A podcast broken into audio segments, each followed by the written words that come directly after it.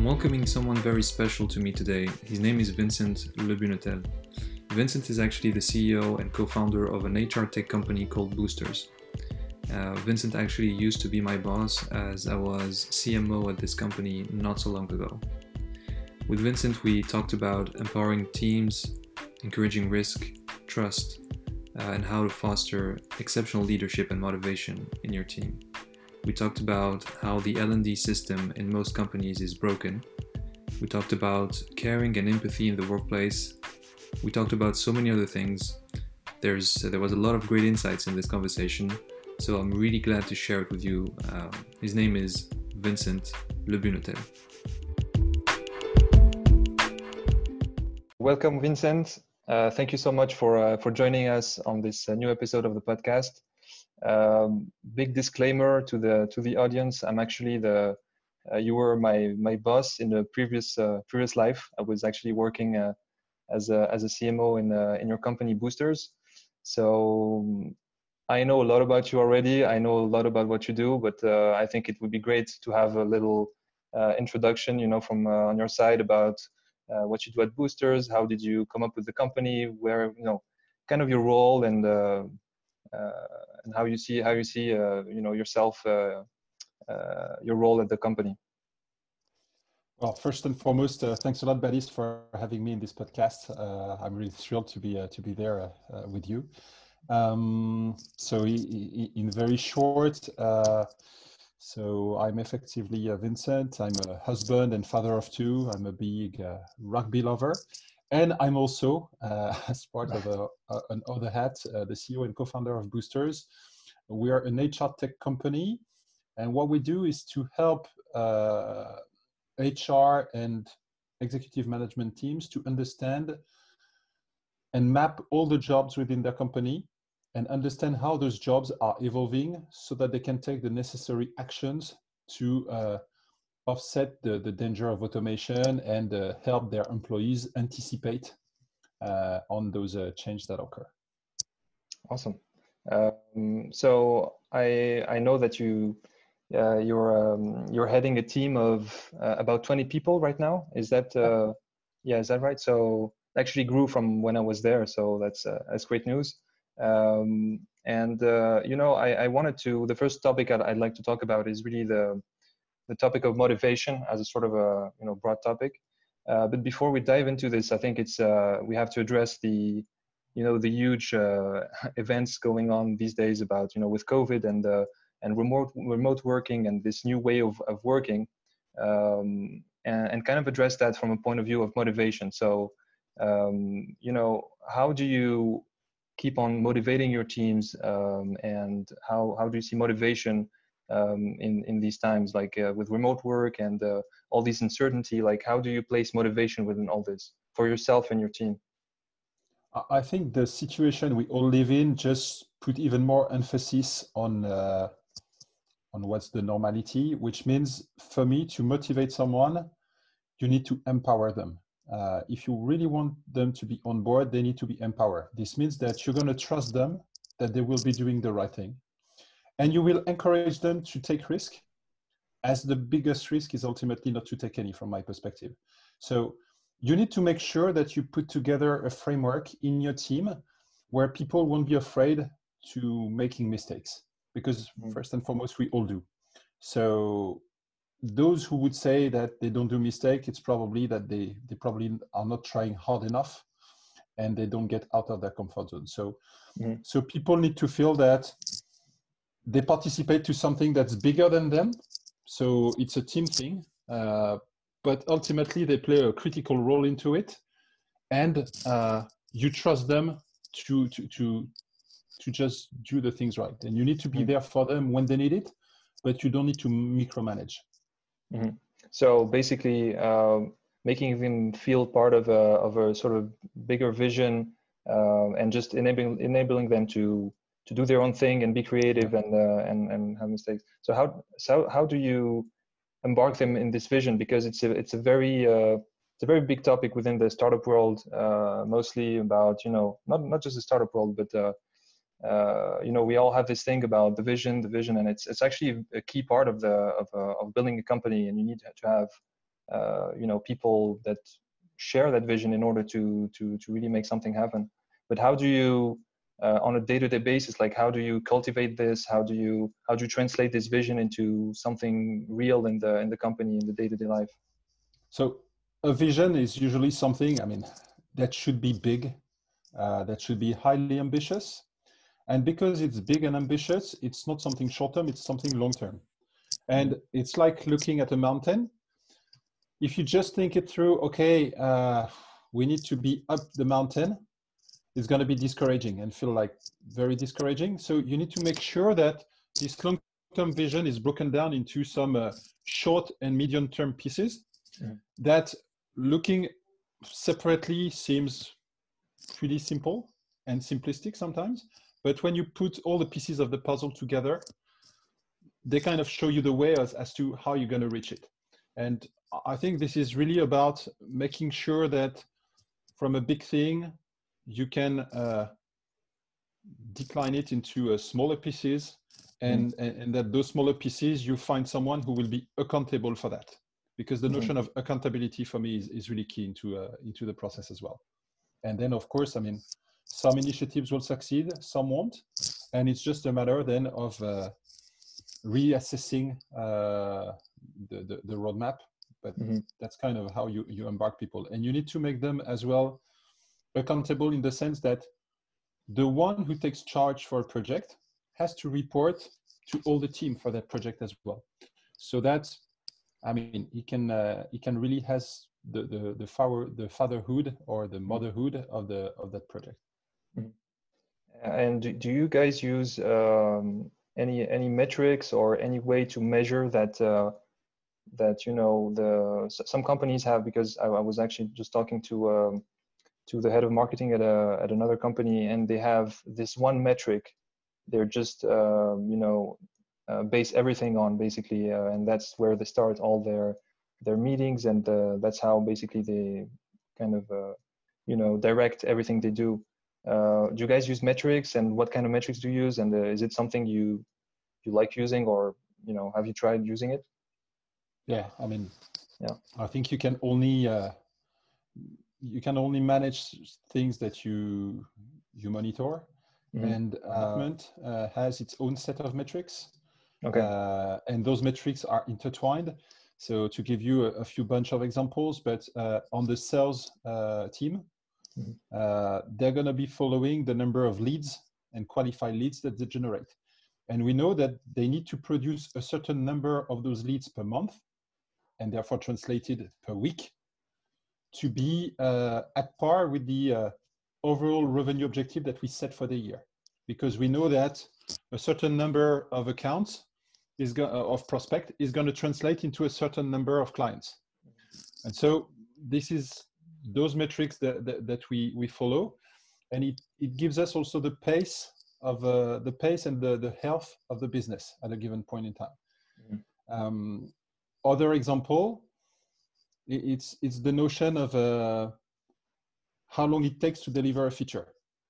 So we have a roadmap, and uh, we agree on that roadmap. Usually, we have a, windows of six weeks uh, to produce uh, to produce uh, those uh, those new features, and we we look into into that to make sure that things are being respected into it. Yeah, I uh, yeah I remember the the exactly the the team meetings and you know talking about this like it was uh it was definitely something we uh, we we talked about a lot like the the metrics and how we measure them. I mean from the time i remember it was a bit over a year ago now i, I worked at Boostrs so i still have a, a memory of that. But uh, yeah i think it's uh, at some point it's um, it's tricky and uh, it's it's actually very important but it can be tricky to kind of bridge the vision, the global vision for the for the business and what you're trying to do as a startup, and kind of the the day-to-day metrics and uh, everything you you're monitoring uh, on a on a daily basis. So it's good to I think to build a bridge uh, between those two things, uh, but it needs to yeah it needs to be really uh, you know well designed and um, and kind of adapted to every department and everything. In the case of the company I was just mentioning, actually they have um, so they're basically uh, helping uh, elderly people in the UK. So they have this um, software for for uh, elderly people, and uh, they have this goal of helping uh, a million, you know, people in the UK. So basically, they base like all the their um, all their work based on that, like even like the product teams, etc. From from what I understood. Um, but yeah, so actually, it, it uh, it's uh, this is the the motivation from uh, you know how to organize mo- uh, motivation from kind of an organizational level, but you as a CEO, um, you know, I, I, know how hard it, it is to, you know, launch a business and uh, manage it on a day-to-day basis. Uh, what gets you like motivated? Is it, uh, you know, winning new contracts? Uh, you know, growing the team? Like, what's what's really driving you? Uh, it's not a coincidence that I'm in a people business. So what motivates me? I mean, it can sound plain vanilla or what whatever you want, but to the deepest of my heart, this is really the people that surrounds me that motivates me. That's also why I'm suffering a lot during that uh, confinement period because I'm a people person. So I like to feel uh, the spirit of the team. I like to chat and interact with people. Not that I cannot do with uh, all those solutions we have, like the one we're currently using, uh, without naming any. But that, that's really what motivates me. And seeing them grow so from a people that comes within Boostrs to uh, really helping that people makes the most out of uh, his or her potential. It's something that I love. I mean, we're, I really love to to to transfer knowledge and to to help people uh, get confidence in, in, their abilities. And this is really uh, what motivates me. After, I think if you manage to uh, to create that uh, to create that positive tension mm-hmm. only good things can happen. I mean, at least you put the main ingredients, which are the team, uh, to to make it right and sign contracts, partnerships, uh, mm-hmm. launching launching products and things like that. That's uh, actually that's uh, really awesome that you place your own work and your own job and your own purpose as you know mentoring and growing people within your team and uh, you know i can say that because i was actually working for you so i i, I know how genuine you are about this.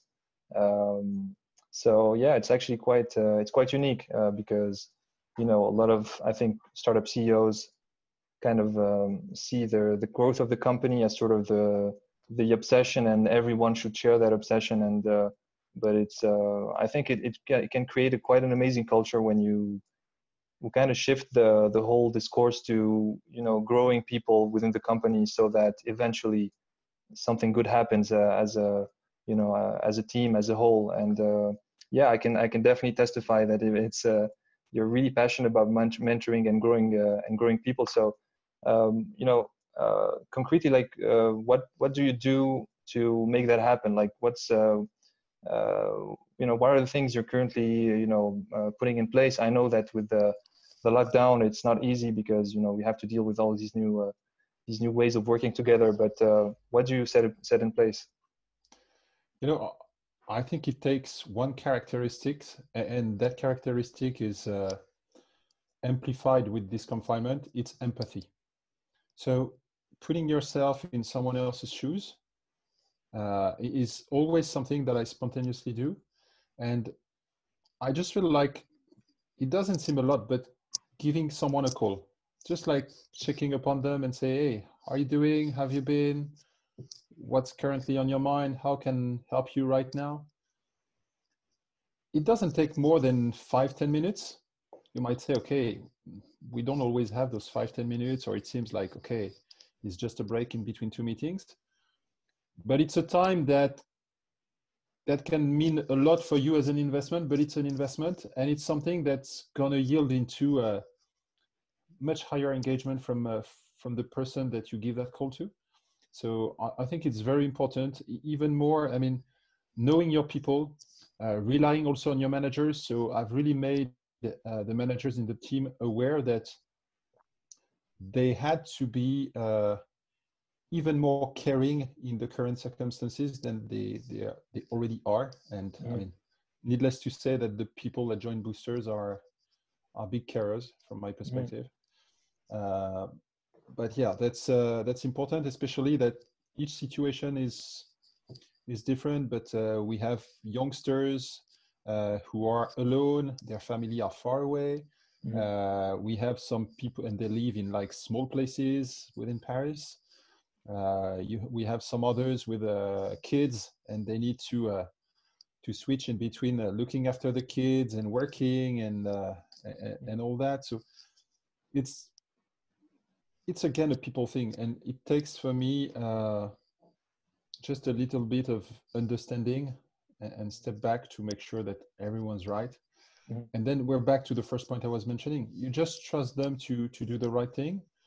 Uh, you just give them the flexibility as well to to organize themselves as they believe makes the most sense for them as well. Uh, because you trust that they're going to make the right choice. Everyone has particular situations, and if they need to rather work at night than uh, during the day, ultimately that's fine. Um, so so that's the other thing, and where we struggled a bit during the first confinement was to make sure that people would disconnect a bit, mm. which was not that easy. Uh, so reinforcing the fact that it's not because your home is also your office that it means you should never uh, unplug. Uh, actually, on the contrary, uh, and with people who are passionate which is the mm-hmm. case for uh, at Boostrs. I'm, I'm gifted about that. It's not that easy. Yeah, I mean, definitely. Uh, and uh, I, I, I, know that because I'm actually working from home from, it's been a while now and uh, yeah, it's not easy. Um, and it's true that um, I think when you set up a, a, culture of caring and empathy in the, in the company, and especially if it derives from the founders. Uh, so you guys are four founders, uh, and um, I worked with uh, Grégoire and yourself. It's true that you know it kind of replicates within the whole team, and I kind of I really felt it.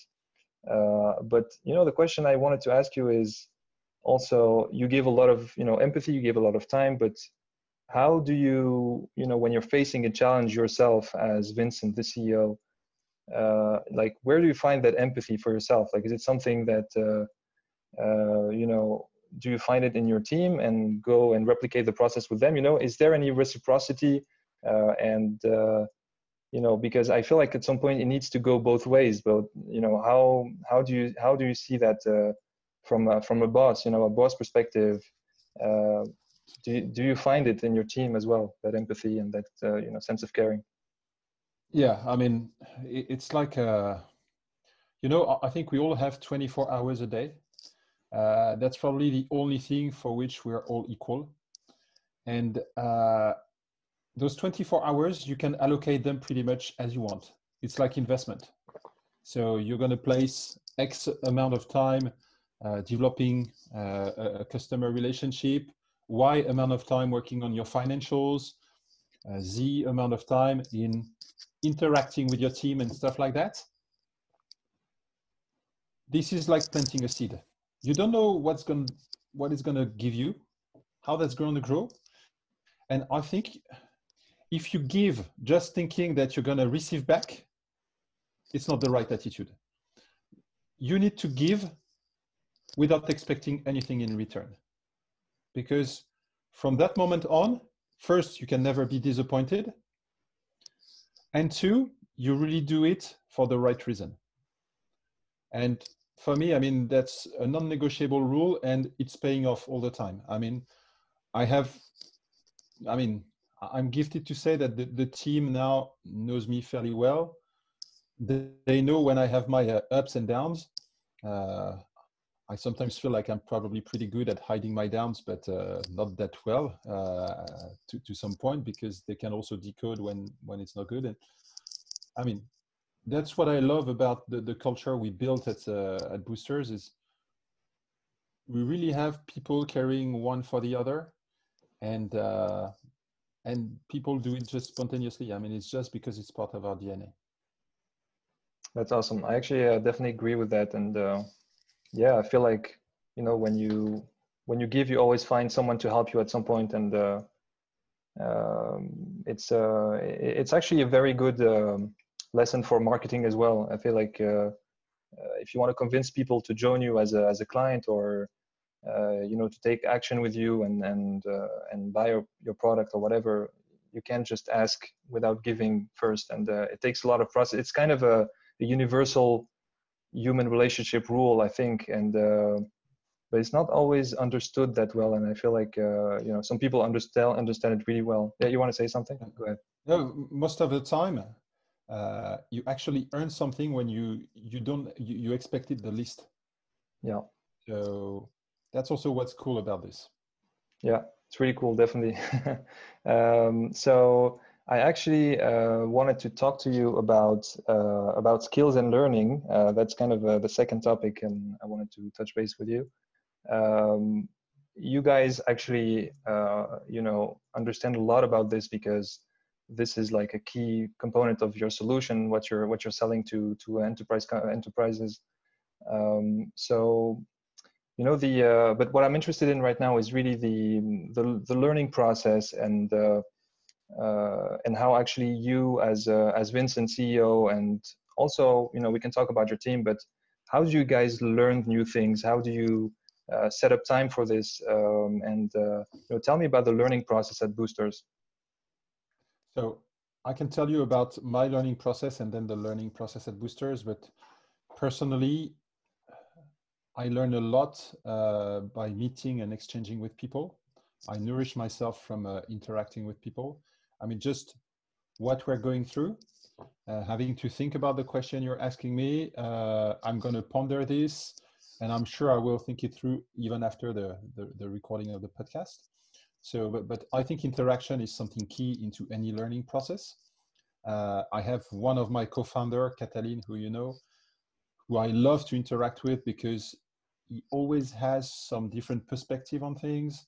Uh, he has a very strong culture, notably around research, uh, and this is not something I'm good at. Uh, and and that also teaches me how to to bring other lenses on a on a given pro- project or or, or mm-hmm. problem. Mm. Uh, but on how I learn as well, uh, listening to podcasts is something I do a lot. Uh, and, and, again, when I listen to podcasts, is pretty much to listening to shows where people are going to be sharing about their own experience. So it's again mm. about meeting and exchanging with people. I'm not so much into uh, going into class or even attending MOOCs. Mm. That's just not right for me. Uh, uh, it doesn't mean it's uh, there's no judgment into that. It's just mm. it's not my way of, of working. But uh, reading is also something key. So when I have something and I realize that a good way for me to learn is also to create a content on a topic that I want to learn about. Mm. Because when you want to know something, you're going to have to be explaining it as well. So if you work on being able to to share it with other people then uh, it's going to be uh, it's going to be pretty helpful so uh, mm. as a way we learn for example at Boostrs we do a lot of uh, exchange we have a program by which someone do, over a lunch and learn what we call a lunch and learn mm-hmm. is going to bring food and so we do it virtually right now but the guy is going to be uh, bringing food and is going to be sharing on a topic that he's passionate about. And so everyone's going to learn from them. Mm-hmm. uh, so it can be any topic. Uh, so for example uh, uh Brice uh, shared with us uh, what, everything we have to know about basketball. I mean, that can sound silly but it, it's just about being curious and and knowing about something our data scientists uh, they, they explained us all the research and the state of art around automation and RPA, uh, so robotic process automation. Uh, and each and every one is going to be uh, is going to be sharing things, and even when they're being staffed on a mission, they need to report back to the team so that we collectively learn from something that's been acquired uh, individually. Mm -hmm. Um, so you've been actually uh, before launching Boostrs, you were actually uh, working in a much larger kind of uh, co company and corporate environment. Uh, you know, you.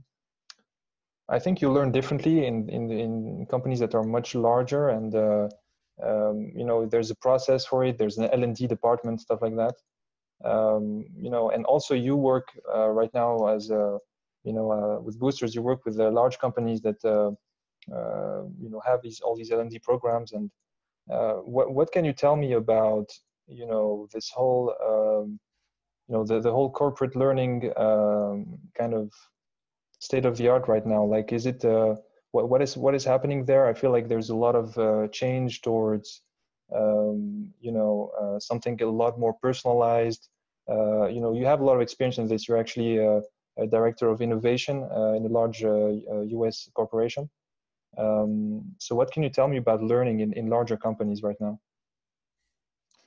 So uh, the short answer i can tell you that this whole L&D thing is broken. Uh, why is it broken? Because it's it still is a kind of one size fits all, meaning there are currently two major type of employees that can benefit from uh, from L&D. On the one hand, uh, let's say you have the rich ones, so being uh, the top management and the recognized as high potentials. It's about 10, 15% of uh, the entire uh, workforce. And on the other hand, you have the poors, uh, and those are the rest. So there's not going to be any uh, specific individualization of their professional development. On the first category, uh, it's actually pretty cool. And I mean, uh, I cannot uh, I cannot deny that I benefited from that uh, in my previous life. It was awesome because I was offered an MBA. I was offered some executive coaching. I mean, really development that uh, helped me a lot, mm. uh, and for which I gained, especially on the uh, executive coaching. Personally, I thought that was uh, very, uh, very profound. Uh, but for the rest, today, the problem, and for me, the actor that's going to be able to crack and sell itself as the the Netflix of L&D, meaning being able to match the content with the right format to the right person. I mean, I, I was again looking recently. Uh, I like to learn about psychology myself. Nothing related to uh, to my work. It's just I find it uh, very very interesting. It's uh, it's fascinating to me and then you start looking for basics of psychology or any type of course like this it's not a problem of content content exists like there's so many of it but which one should i pick uh, given my context where should i start i mean you have like a list of a hundred uh, different courses why, why should i choose or pick one over the other so this whole notion of uh, of being able to, to match a full variety of, of content with uh, the right use case and person is, uh, is critical to me. Mm-hmm. Yeah, I, I, feel like, uh, yeah, and uh, I like the, the Netflix of, uh, of L&D, but uh, it would have to be a Netflix with the right format because from, from my experience as um, I feel like the you know video based courses are something that you know can can help probably a lot of people and but it's just I, not the right I format agree with you. yeah I, yeah. I, agree with you. I mean, when I meant, uh, I said the right format and the right uh, content. I think that an L&D content is not either a MOOC or uh, a physical presential uh, course. It can be a podcast. It can be an article. It can be a blog. It can be a, mm-hmm. you name it. There's like a tutorial. It can be uh, so many things. A book. Mm. all that should be listed. And i could be able in my profile to say uh, as i said previously i really like learning uh, listening to podcasts and reading books so the first options if available that would be pushed over to me would be those ones Mm-hmm. And I think this is uh, this is part of, uh, of the future of L&D, definitely. Yeah, um, I definitely agree, and that's actually kind of the center of why we built uh, implement. So you you know the you know the the company I'm, I'm currently uh, managing, but. Um, no, th thanks. Uh, for, thanks for the insights. It was uh, really, uh, really great. I, um, since you're actually really close to these um, to these companies that come to you because they want to better understand their skills and uh, kind of how to basically, you know, plan their skills and plan all their, you know, the development of their workforce. Um, what what do you see uh, very, you know, regularly as kind of the skills that people are focused on currently the, the, the what, organizations are are trying to build and the kind of skills they're trying to build like what are those? Like uh, do you have any insights on this? It's a really tough question. Uh, it's a really tough question because you're going to be uh, faced with uh, two dimensions that's going to give you different answers. Uh, on one axis you're going to have the industry that the client is in and this industry has driving forces that will uh, that will require different uh, different adjustment uh, in terms of uh, new skills to acquire or develop. Uh, so it's going to be different if you're in the uh, insurance or banking sector or if you're in the drilling business, for example. number two, the, the second axis is within those corporations, which department do you belong to? Uh, and, and there again, it's going to be about the job you currently work on. And for this specific job is what is the trajectory of that job? Is it a job that is in high demand, that is in high transformation, declining? Because that, I mean, if you're a, a financial analyst or if you're an accountant, you're in different situation. Uh, one is a stable job. The other one is highly declining and is going to disappear. So, so the pressure as well to acquire those new set of skills is different. So, so it's difficult mm-hmm. to to tell you exactly uh, mm-hmm. what companies are are trying yeah. to to specifically focus on. Yeah, but you but there's uh, there's definitely uh, worry about uh, you know change and uh, and it's kind of a priority. I, I, feel like you know from what I I've seen in working uh, with you guys. Um, so uh, yeah, I, I feel it's like not a single. There's definitely not a single industry that can claim to be uh, out of this game. I mean, every single business is changing by nature, and the pace at which changes occur is like is amazingly increasing. Uh, it's uh, it's it's pretty strong. So mm-hmm. it's even it's not like just about the private companies. I mean, the public sector is is highly impacted as well by all those changes. So, mm-hmm. co- contrary to all the previous industrial revolution, where it was a linear uh, acceleration, uh, here it's exponential. Mm. So that's the big difference. That's really, I mean, it, it, won't take 10 to 20 years before technologies are being uh, rolled out and uh, widely implemented. It's a hmm. notion of uh, 18 to 36 months for most of the things. Mm. So, so, it's, uh,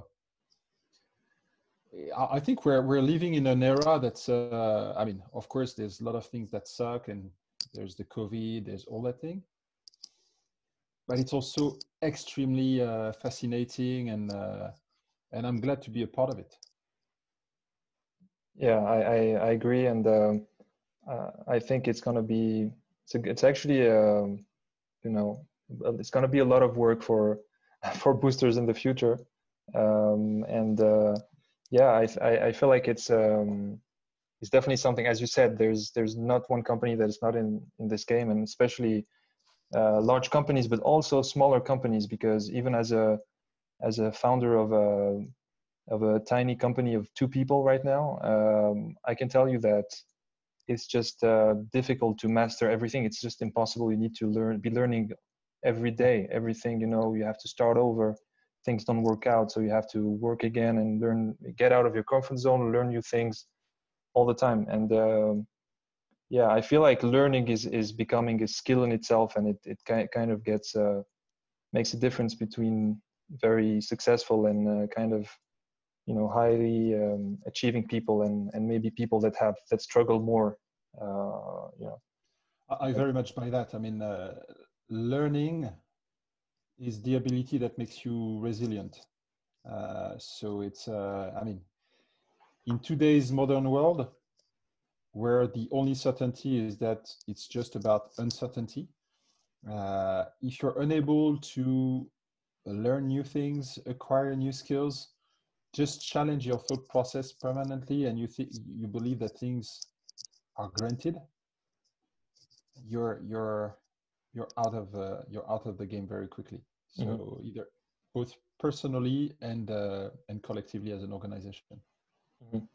Absolutely. And uh, but i still feel like i mean you have you have children so you know what they're learning at school. But i feel like even uh, at a more you know uh, junior level and as as kids you know you need to really think about a new system to teach them uh, this uh, this resilience as you said. Um, and uh, it's going to be a big challenge i think as well in the future. Um, i wanted to kind of close the conversation because we're we're close to the to the end of this podcast about i want to talk about the um, you know you as a as a ceo you have like a lot of responsibilities. It's a it's not easy you know uh, sometimes you have things that work things that work out don't, don't work out most of the time. Uh, what would you say to someone who is kind of in this path of uh, you know uh, managing a company? Your guys are growing really fast. Um, you know what would you say to them um, if they want to be great if they want to succeed like what what would you tell them wow uh, tough question uh, i'd yeah. say I'd say that being an entrepreneur is first and foremost about considering risk as opportunities. It's about seeing possibilities when others see obstacles. So it's, it's about the mindset, uh, long story short. So you, you have to understand that you'll be dealing every day with challenges to face. So you'd better be resilient. We just talked about it. I think resilience is, is very key. And the second thing, you should be surrounding yourself. I mean, being alone is not the solution, definitely not. So I have the chance to have co-founders, but I also have uh, board members that are, for example, critical to get the necessary clarity if you want to, to act upon all those challenges that, that I face. So, um, so yeah, I, think it's a, it's a question of mindset and it's also having the, uh, the humility to understand that you are actually not that alone and, and you need to, uh, uh, in the end, you'll make the decision and you'll take the final cut.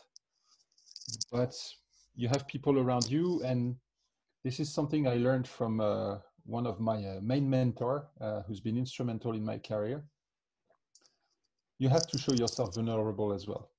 So this image of being a CEO that knows it all, uh, that can always look uh, strong and so on, yeah that's what we're all going to strive to be doing. But ultimately if you want people to also respect you and finally also give you their trust you need to be uh, you need to to speak the truth and, and, be true to yourself and to themselves as well. So show your weaknesses uh, that's also something that's uh, that's important share your doubt because the doubt is something you're going to have a lot mm-hmm. Uh, and i think those who do not doubt are just foolish.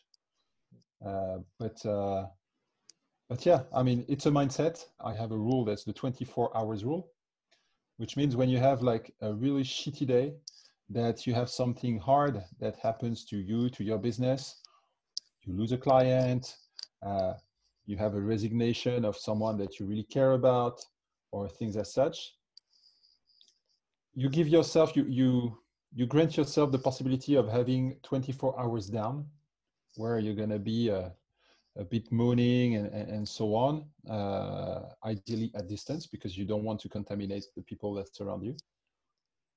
But after those 24 hours, you kick your ass. I mean, you just make it happen and you move on to something. I mean, it's that mindset thing. I love this. I love the 24 hour rule. I am gonna, I think I'm gonna, I'm gonna steal it. it's uh, it's very good to yeah definitely to just take the time and uh, definitely agree about the mindset and uh, and uh, because it's there's so much doubt i mean it's uh, it's not easy uh, and most of the time you're just failing constantly and, uh, uh, And sometimes sometimes yeah sometimes something good happens and you need Yeah. to work through all those failures to get something right. Uh, and i agree definitely with the authenticity and being genuine with people and uh, and with yourself as well because um, it's so difficult that you cannot succeed alone and you cannot keep people with you and trust you know have people trust you and uh, kind of uh, build a community around you if if you're not authentic and if you're uh, if you're trying to build this uh, this image. But uh, uh, I, I definitely get it. And actually it's it's something that uh, is really important especially when you're young uh, because you don't have there's so many young entrepreneurs uh, these days. It's becoming a very popular you know career choice. And it's not always um, uh, you know the the mood and the the way people think. It's more like oh i need to be successful. I need to show as a you know my success. I need to make it happen quick. Uh, that's that's what i've seen you know by working with and then meeting entrepreneurs especially younger ones they don't usually have this uh, this you know this self-awareness and this uh, you know just taking uh, basically a step back and uh, and yeah just you know surrendering yourself. I loved when you say that uh, you said that earlier. Um, so yeah thanks a lot for the for the insights. Uh, we have a few minutes left and i just wanted to um, you know talk about the whole um, concept of of happiness at work uh, it, it kind of it kind of you know uh, it's a topic that has a lot of different meanings and uh, um, I wanted I wanted to take your you have your take on this. Like, what do you think about happiness at work? Is it something that you believe in? Is it something you're implementing currently in your company in some form? Uh, what can you tell me about this? Uh, well, happiness is a big word, but yeah, I I think, I mean, if we call it happiness, uh, it's a factor that has, I mean, it's, it has two intertwined factors. Let me put it that way. Uh, for me, there is no happiness without a strong alchemy within the team, number one. So you need to work hard on making sure that you set the right culture, the right tone of voice, uh, and the right framework for people to flourish within your within your company. And there's no alchemy or engagement if your individual and your collective actions don't yield results. So if the team is just very well all together, but that there's no business results, it won't work. And if there's just business results, but that the team don't like each other, you won't make uh, things happen either. So, so I think it's uh, it's that complexity and that right level of balance that you need to uh, to find. Uh, but yeah, that's that's how I see. Uh, for, for me, the, the true happiness is when you have that uh, that perfect alchemy between uh, between the two. So it happens a lot at uh, at the recruiting level, I think, as well. If if I if I'm like taking your definition, um, and especially the first part about getting people, you know, that could like each other and work as a team well. Um, I think it uh, they need to be on the same kind of uh, uh, on the same vibe and actually like uh, you know. Uh, do you think it, wor- it it can work only if you recruit the right people, or can you build that alchemy and build it uh, in a certain way that even though people do not do not match from the get go, you can actually get them to like each other and uh, and work together well and create this alchemy. You know, uh, it's personal conviction, but I think ultimately you tend to work with people that share the same value as you do. It doesn't mean they are all clones, they're all going to be different, but there is something core to that.